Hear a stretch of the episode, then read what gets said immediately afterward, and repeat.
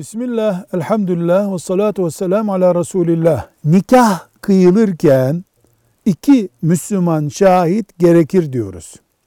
Peki nikahı iptal demek olan talak yani boşamada da iki şahit gerekli mi? Cevap. Nikahta iki şahit şart. Ama talakta iki şahit şart değil. Olması tavsiye edilir uygundur, doğru olandır ve gereklidir de ama farz değil, vacip değil. Talak şahitsiz de olsa gelini bulur. Velhamdülillahi Rabbil Alemin.